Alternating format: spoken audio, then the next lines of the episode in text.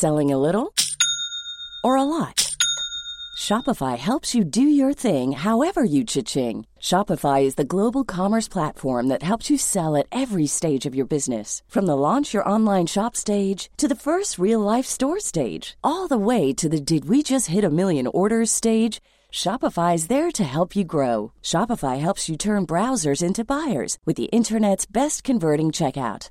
36% better on average compared to other leading commerce platforms because businesses that grow grow with Shopify. Get a $1 per month trial period at shopify.com/work. shopify.com/work.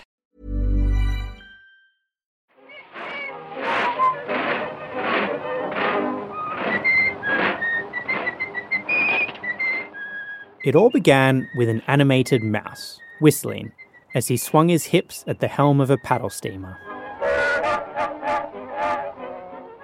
Steamboat Willie, an eight minute long clip released in 1928, was the first time the public met Mickey Mouse, the big eared cartoon rodent that became the face of the Walt Disney Company.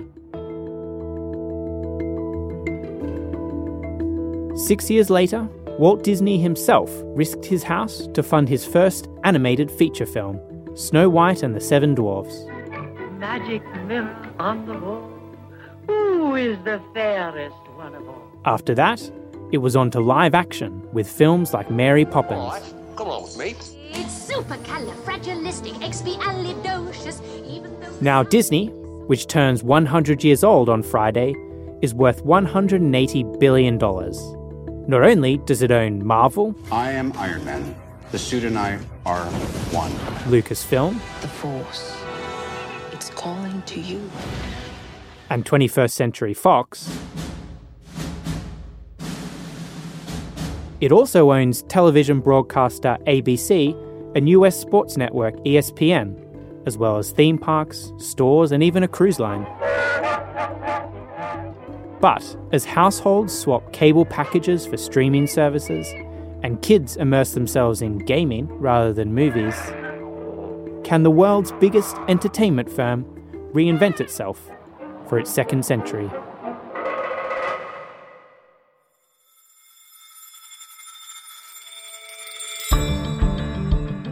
You're listening to Money Talks from The Economist, our weekly podcast on the markets, the economy, and the world of business.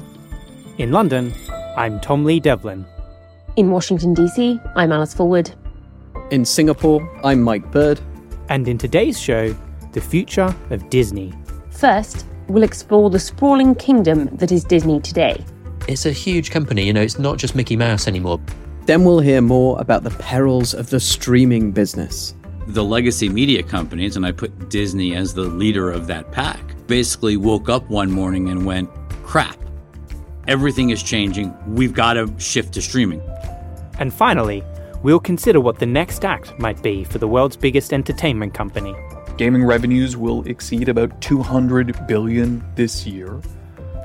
There's roughly 140 million people born every year, and nearly all of them become gamers by the age of 10.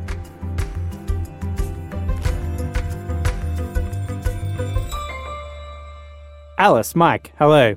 Hi, Tom. How you doing? Hey, Tom. Great to have you back. Thanks, and it's great to be back because we're here to talk about Disney. And Disney is one of these companies that's great to discuss because for so many of us, it was such an important part of our lives growing up. I, for one, have always been a big fan of The Lion King and Aladdin, but what about you both? What are your favorite Disney films? I mean, all of the all of the big ones, of course. I also harbour a soft spot for some niche picks like Robin Hood and The Sword in the Stone.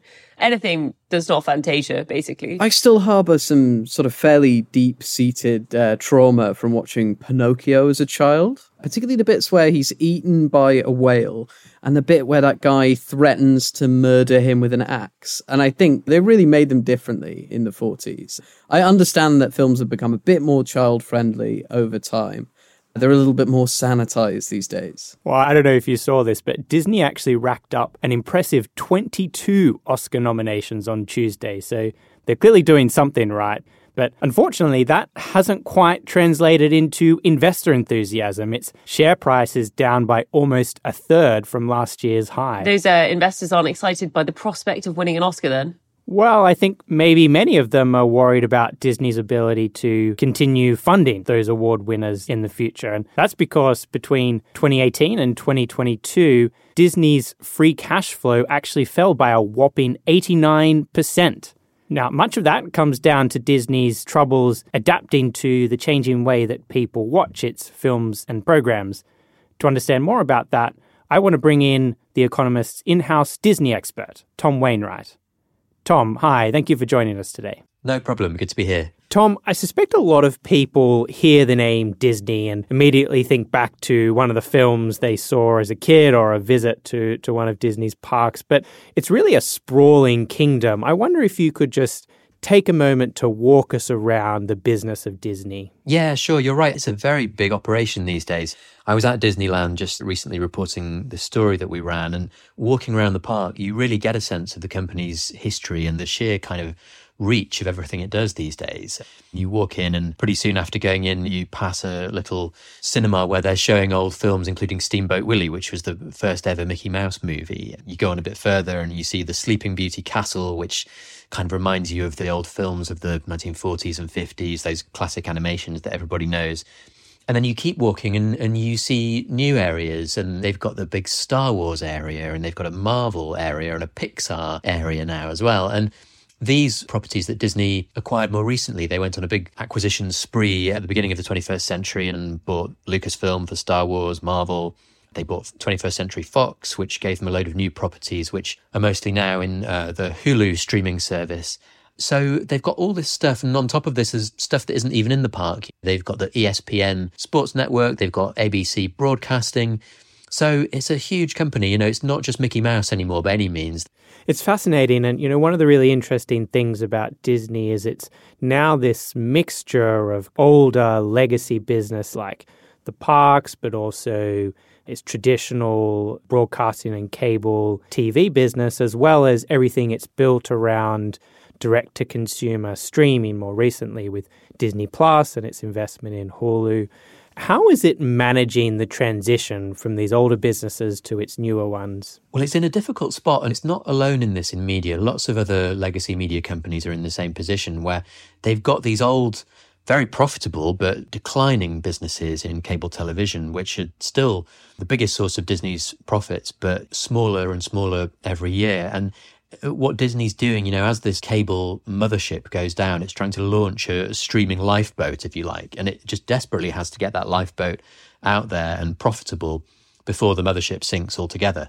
And the difficulty is that Disney Plus has been a big success in terms of the number of subscribers it's got. You know, it really only launched a, a few years ago. And if you add together subscribers to Disney Plus and ESPN Plus, which is its sports streamer, and Hulu, then altogether that's more subscriptions even than Netflix has.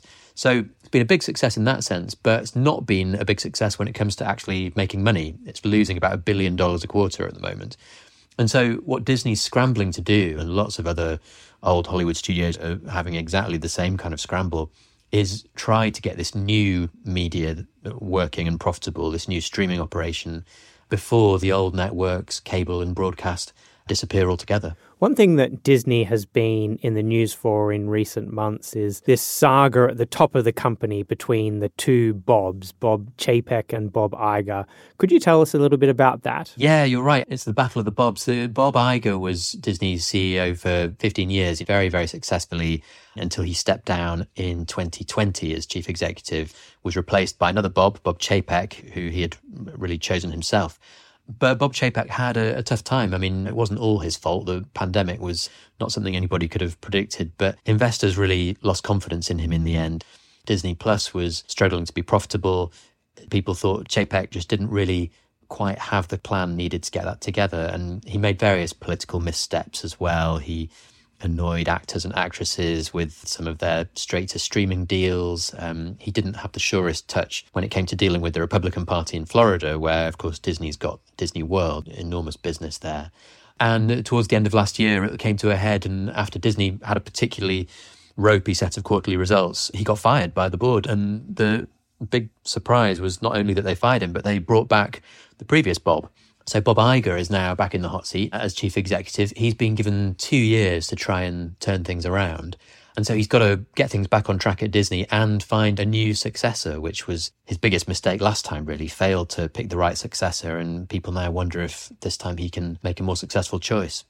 And the original but recently reappointed Bob, he hasn't been in the job for all that long, but has already encountered a significant challenge in the face of an activist investor in recent weeks. Can you tell us about that as well?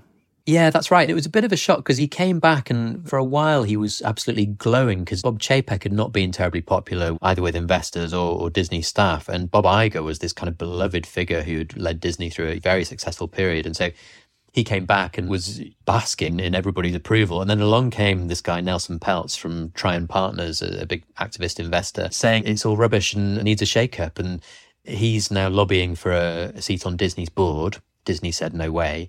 But uh, Trian Partners and, and, Nelson Peltz are putting out these arguments very publicly, criticizing Disney um, for really not running the business as well as it should have done in, in recent years. And uh, their criticisms are kind of fairly broad. It seems that their main beef is that although revenues have been healthy, profits have not. They accuse Bob Iger of overpaying for the 21st Century Fox acquisition during his previous stint as chief executive. And they think that Disney's losing too much money on streaming. I mean, some of this is reasonable, but I think it's a little unspecific. And Disney, I think, is, is right when they point out that Nelson Peltz doesn't have very extensive experience in media. So they're trying to play this down but it's another headache that Bob Iger doesn't really need when he's already dealing with fairly serious problems at Disney. All right. Well, to hear a bit more about the challenges that Bob Iger is facing, I want to bring in Rich Greenfield, who's been watching Disney for decades now, and he's an analyst at Lightshed Partners. Shall we hear from him now, Tom? Sounds good.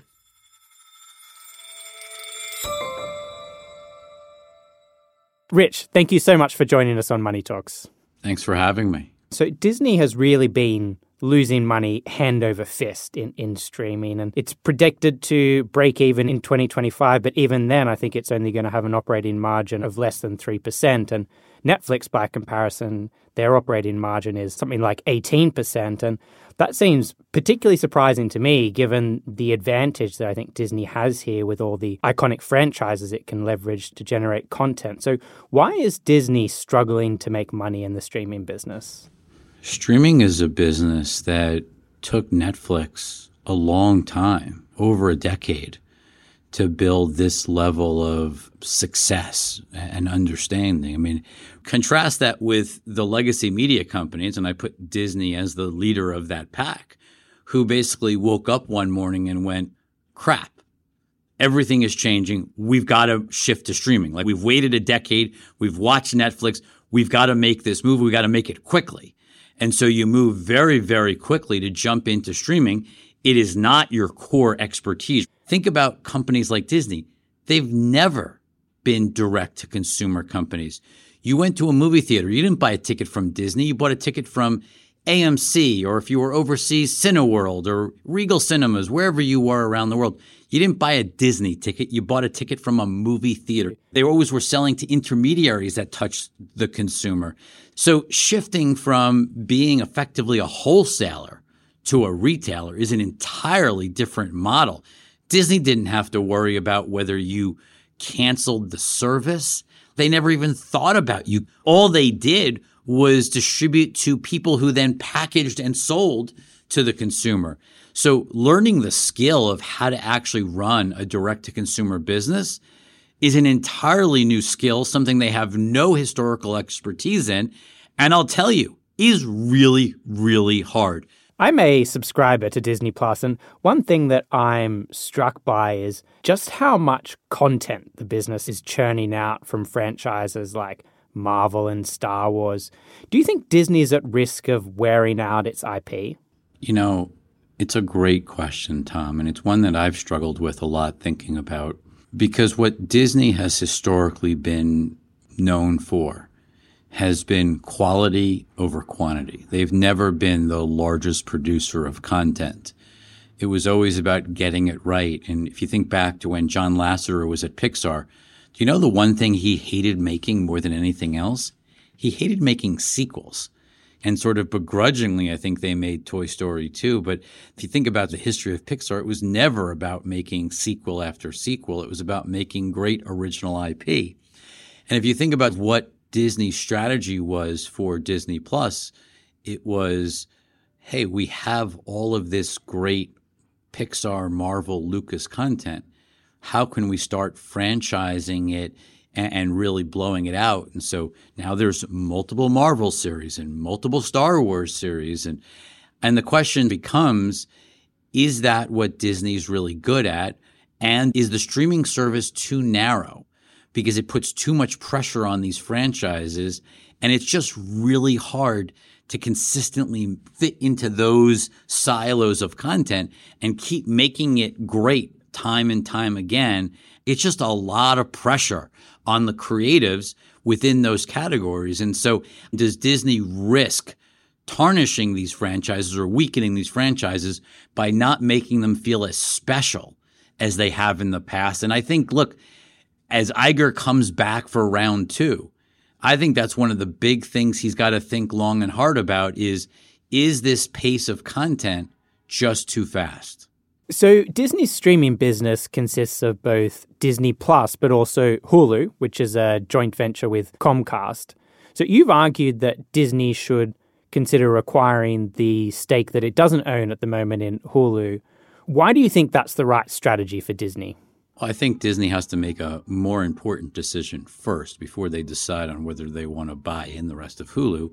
And that decision is are they chasing Netflix? Meaning, do they want to be all forms of content? Because if you simply want to go back to your last question, Tom, if they really want to stick to this Marvel, Lucasfilm, Pixar, Disney animation, if that's all Disney wants to be, then they don't need to have Hulu if you don't want to be in that more adult, mature content business, you shouldn't buy Hulu.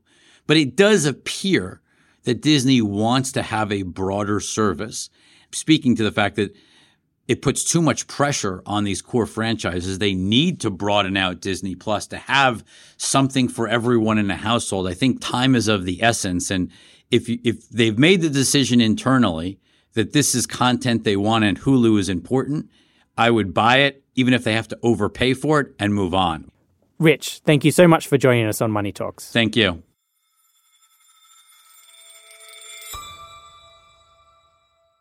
So, Alice, Mike, it sounds like Disney's in a bit of a pickle here. It's still heavily reliant on those profits that it generates from its legacy businesses, the ones in decline like cable and broadcast TV, and it's managing to grow in streaming, which is really the future of how it's going to distribute its content, but it's having a lot of difficulty turning that into a profitable business. Yeah, I thought the point that Rich made about how Disney hadn't really had to worry about end consumers before was so fascinating. I'd not really thought about it like that before. Obviously, they had their finger on the pulse of what people wanted to watch, but actually delivering that themselves and making that delivery system into a, into a profitable business is much easier said than done. Yeah, and it's much easier when you don't have Netflix, Apple, Amazon as well snapping at your heels.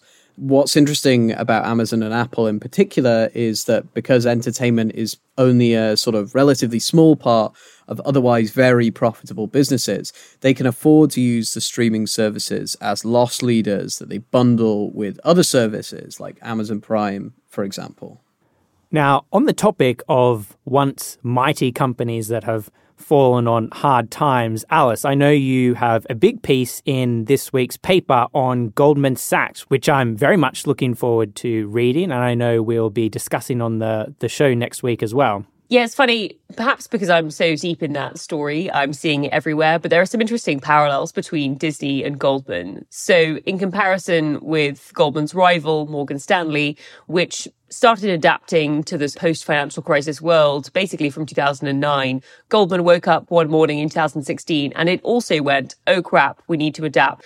It used to just do quality, you're doing CEOs and IPOs, and it tried quantity by doing banking for the masses, which uh, didn't go that well. Anyway, listeners have probably seen or read or heard the wall to wall coverage of the layoffs, the bonuses getting cut, the poor fourth quarter earnings. But we take a step back and look at the sweep of how Goldman has changed post crisis and why it has ended up in a difficult spot now. I hope you read it. I can't be the only one that hears that comparison between Disney and Goldman and feels a sort of deep horror at the idea of a Goldman Sachs Resort World Orlando, Florida. Um, this week, I am looking forward very much to our free exchange column. I won't ruin too much of it, but it's on the nature of inflation and where it comes from. If you've ever tried to wrap your head around that subject or opened an economics textbook, it's one for you for sure. Well, that sounds like a nice, meaty read. If you'd like to read either of those pieces and many more, you'll need to be a subscriber to The Economist. Listeners can get a great introductory offer at economist.com slash podcast offer. And that link is in the notes to this episode. After the break, we'll hear from the former head of strategy of Amazon Studios, one of Disney's rivals, on what Bob Iger needs to do if he wants his firm to remain a household name for the next century.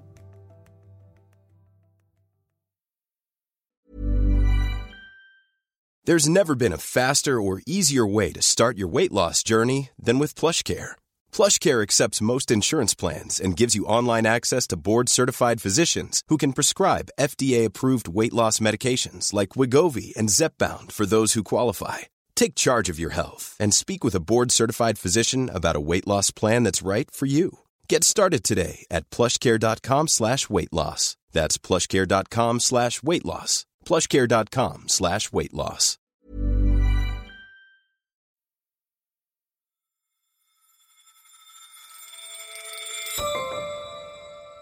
Before the break, we heard about the challenges facing Disney and its newly reappointed CEO, Bob Iger.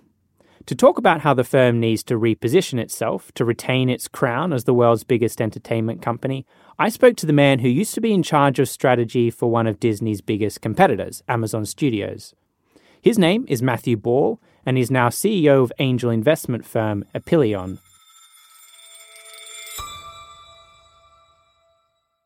Matt, thank you so much for joining us on Money Talks. My pleasure. Good to see you. We've heard how streaming is being used by Disney to generate value out of its content and its IP. Another potential channel is video games. It's not an area the company has prioritized in the past, but do you think this could be a major opportunity for Disney in the years ahead? Certainly, when we take a look at the economics and the growth, we can see that it's a large opportunity. Gaming revenues will exceed about 200 billion this year.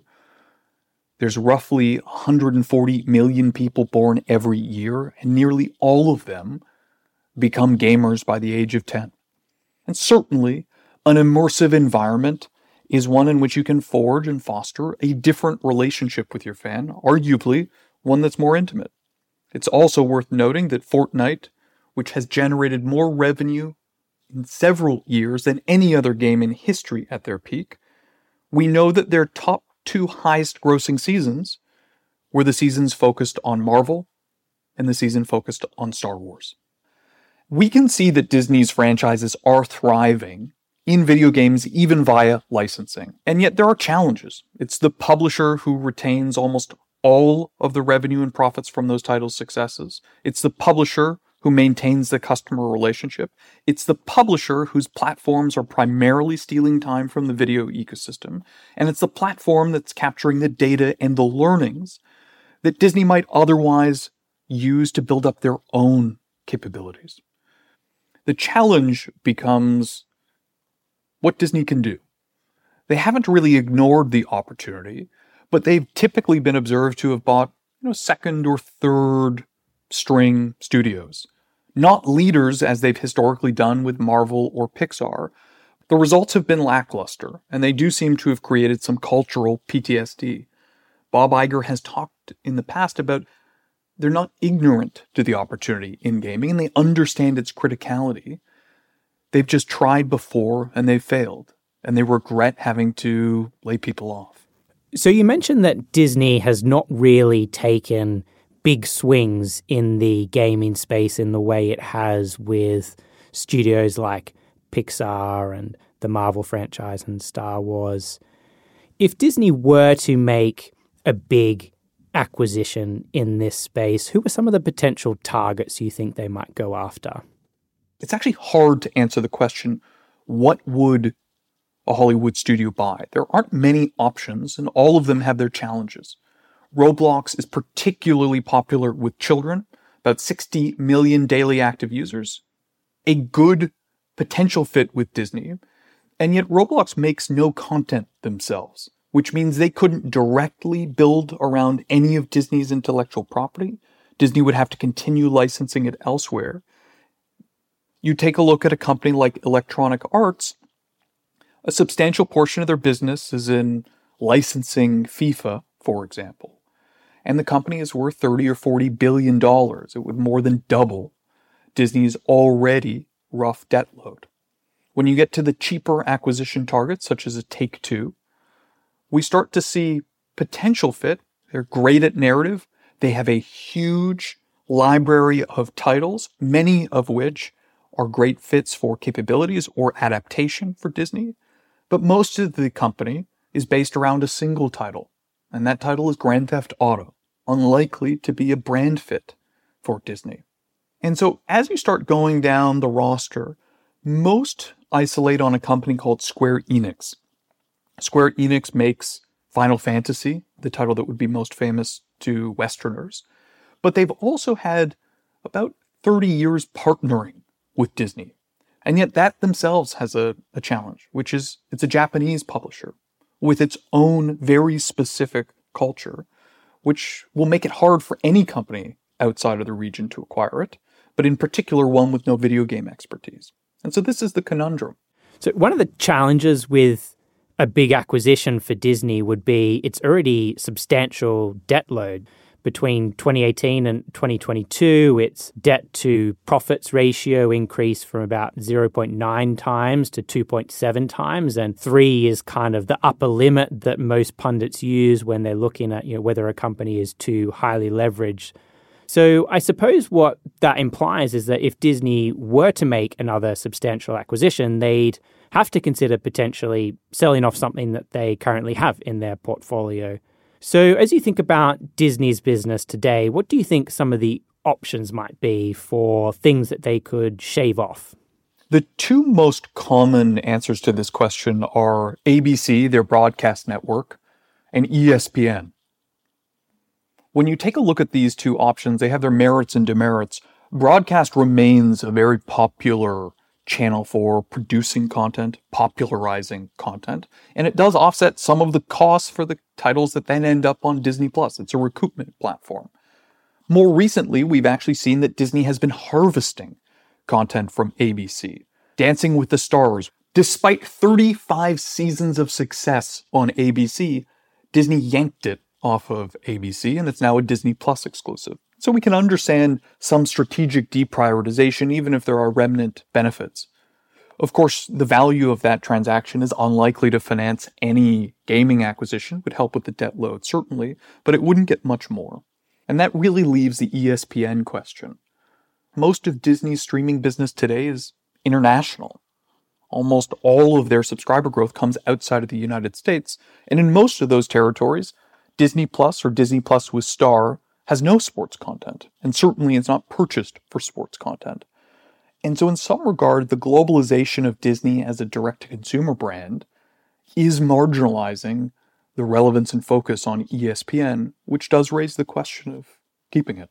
So, Bob Iger has said he'll be in the job for just two years. Uh, as you think about that period, what do you think some of the big strategic options are that he has to play with? The other big question is just how will Disney Plus change in the years to come? When Disney Plus was first announced, many believed that the future for this platform was to be more than just video. It would become the direct to consumer platform for purchasing a vacation, for purchasing merchandise. Very little of this has happened so far. In fact, there are reports that Disney is hardly, if ever, using the data and intelligence from Disney Plus to market its other products to their consumers. In fact, Disney hasn't even fully united its direct to consumer platforms. In the United States, there's a comic book subscription called Disney Unlimited, which is both a standalone purchase and fully separate from Disney Plus. There were reports that Bob Chapek was looking to start changing this, to start using Disney Plus as the sales channel for the theme parks, to start cutting out travel agents as an example, or using his understanding of how much I love Captain America or Iron Man or how many times my child has watched Cars to tailor both pricing and pitch for those parks. And so there is a question that as Wall Street focuses on the quote unquote streaming wars and streaming losses, how do we see the streaming product become a corporate one? Matt, thank you so much for spending time with us here on Money Talks. Thank you.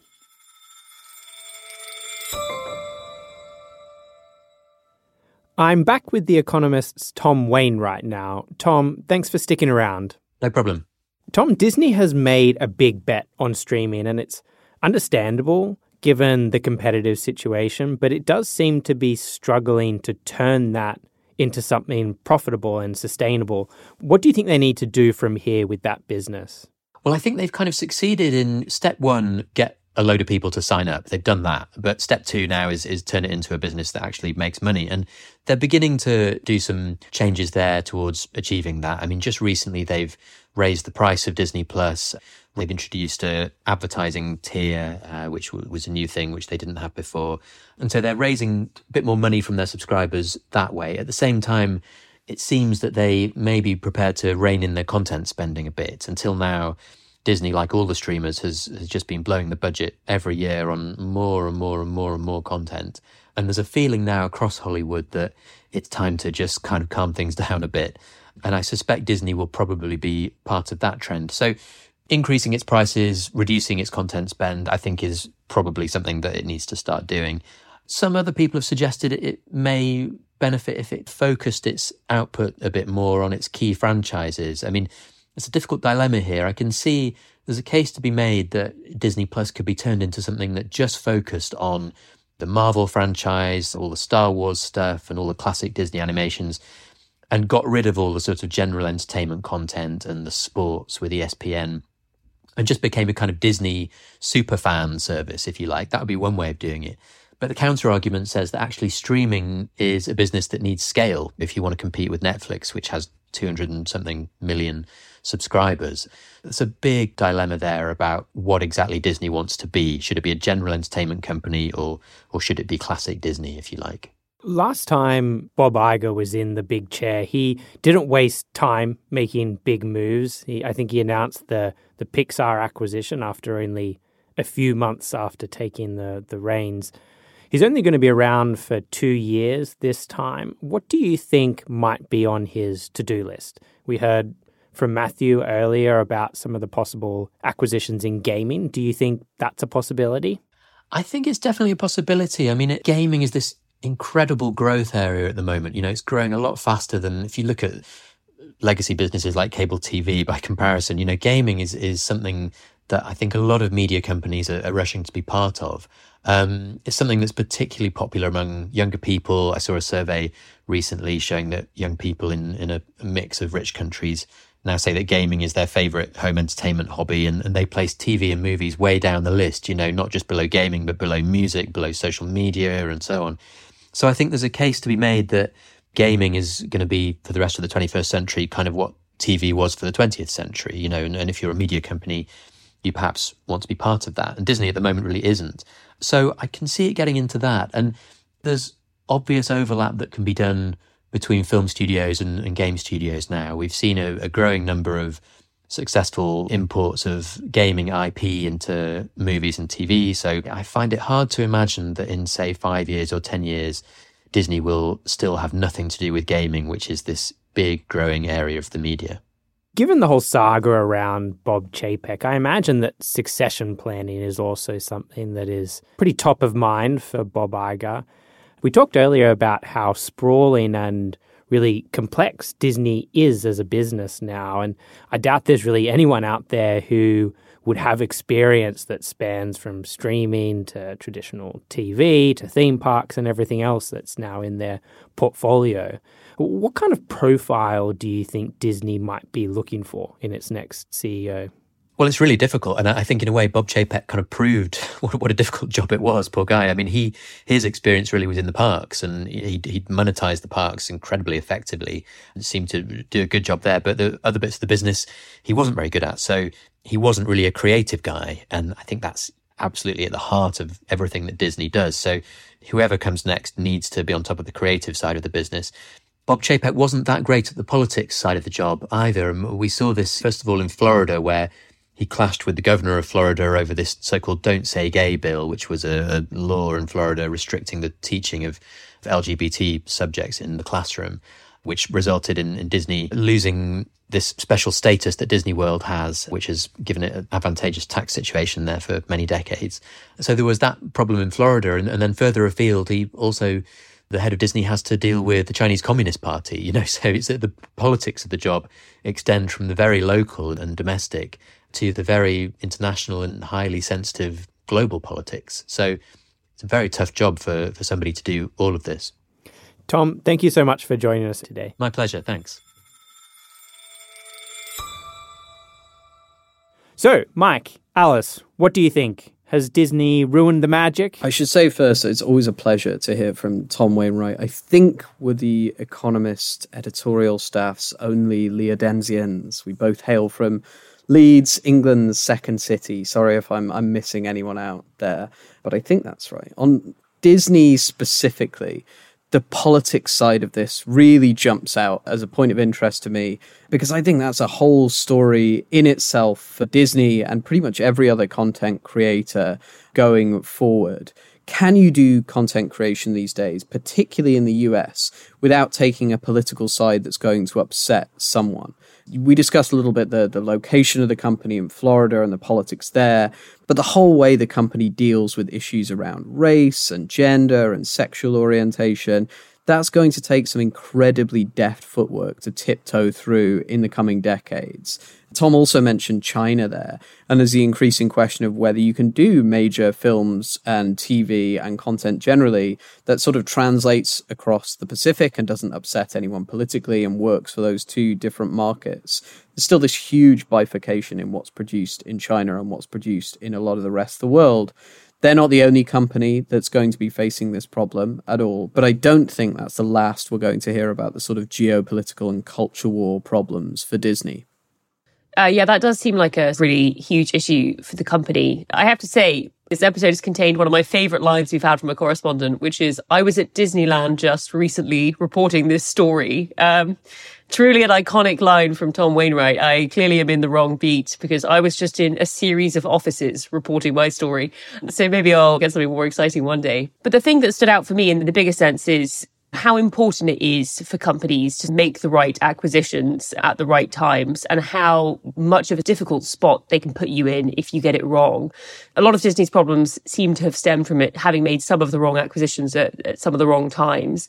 And the solution seems to be to make some other acquisitions potentially now. And Bob Iger's track record on that doesn't necessarily seem to be the best. So they really can be that sort of double edged sword for a lot of companies. They seem like the solution to all your problems, but they can end up exacerbating everything and putting you in a much worse spot. I have to say, I do feel a little bit bad for Bob Chapek, partly because so much of what's happened at Disney over the past couple of years was kind of set in motion by original Bob, Bob Iger, who's back in the chair now, and partly because this just seems like the most impossibly complex job as a CEO, managing a business that spans so many different industries and it covers everything from creative work around the studios through to classic distribution and marketing through to technology with all the streaming investments. It just seems incredibly complex. And we talked about potentially moving into gaming going forward. That's just going to add an additional layer of complexity to the business. So Bob Iger and the board think about succession planning over the next couple of years, I think it's going to be really tough to find a good candidate for that job. So I think it's time for us to pivot to our stats of the week. Mike, do you want to kick us off? Yes, absolutely. I will get you going. Um, it's a sort of seasonal theme for this part of the year, and the number is 2.1 billion. That is the number of domestic trips the Chinese Ministry of Transport expects to be made during the total 40 day period uh, in and around Chinese New Year, which is happening right now. Um, I've just had my days off, but it's a it's a longer break in mainland China. That's obviously more than one trip per person in China, so it's rather a lot of domestic travel. But it's still only seventy percent of what it was pre-pandemic. So you can see even in the government expectations, which are probably likely to be a little bit more optimistic, you can see the sort of lingering effect of uh, the fact that China's still exiting from a sort of COVID zero position. It'll be really interesting to see what that gets to next year, whether it's sort of completely back to normal or you've still got this sort of lag effect going on. Speaking of things that are an unusually high number per capita, my stat of the week is 64 pieces per month, which is apparently the amount of fried chicken that is consumed per capita in Yamagata, which is the highest in Japan and seems like an impossibly large amount of fried chicken to eat. I sourced this stat from the New York Times and Googling how much fried chicken can people possibly eat did not give me an answer to sort of how, where this was sourced from. But that's more than two pieces a day, which just seems totally absurd. I mean, do you not back yourself? I think I could do that. Don't threaten me with a good time. 64 pieces of fried chicken sounds like great. Yeah, but every month. I mean, that's just, that's, that's so much fried chicken. My statistic this week is 1.5 billion, which is the amount of interest that Twitter needs to pay every year on the $13 billion of debt that was slapped on its balance sheet when Elon Musk acquired the firm. And the first 300 million of that is actually falling due at the end of this month. Now that Twitter is private, it's kind of hard to get a good sense of the exact figures, but it's reported that revenue at the company is down by 40% year on year. And you know, before it went private, it was making about $5 billion a year. So it's probably about $3 billion of sales. And they're going to have to pay $1.5 billion of interest on that every year. So this is a, a huge debt burden for the company to carry now. And I think it really does call into question how long it's going to be able to carry on with things the way they are if only Elon could monetize people saying that they're going to quit Twitter and then immediately coming crawling back, then this would all be a lot easier. And with that, all that's left to do is thank Rich Greenfield and Matthew Ball. And thank you for listening to Money Talks. Don't forget to rate and review us wherever you get your podcasts. And you can always write to us at podcasts at economist.com. Today's show was produced by Dan Asher and Marie Keyworth. Our sound engineer is Ting Li Lim. Our executive producer is Marguerite Howell. I'm Tom Lee Devlin. I'm Alice Fulwood. I'm Mike Bird. And this is The Economist.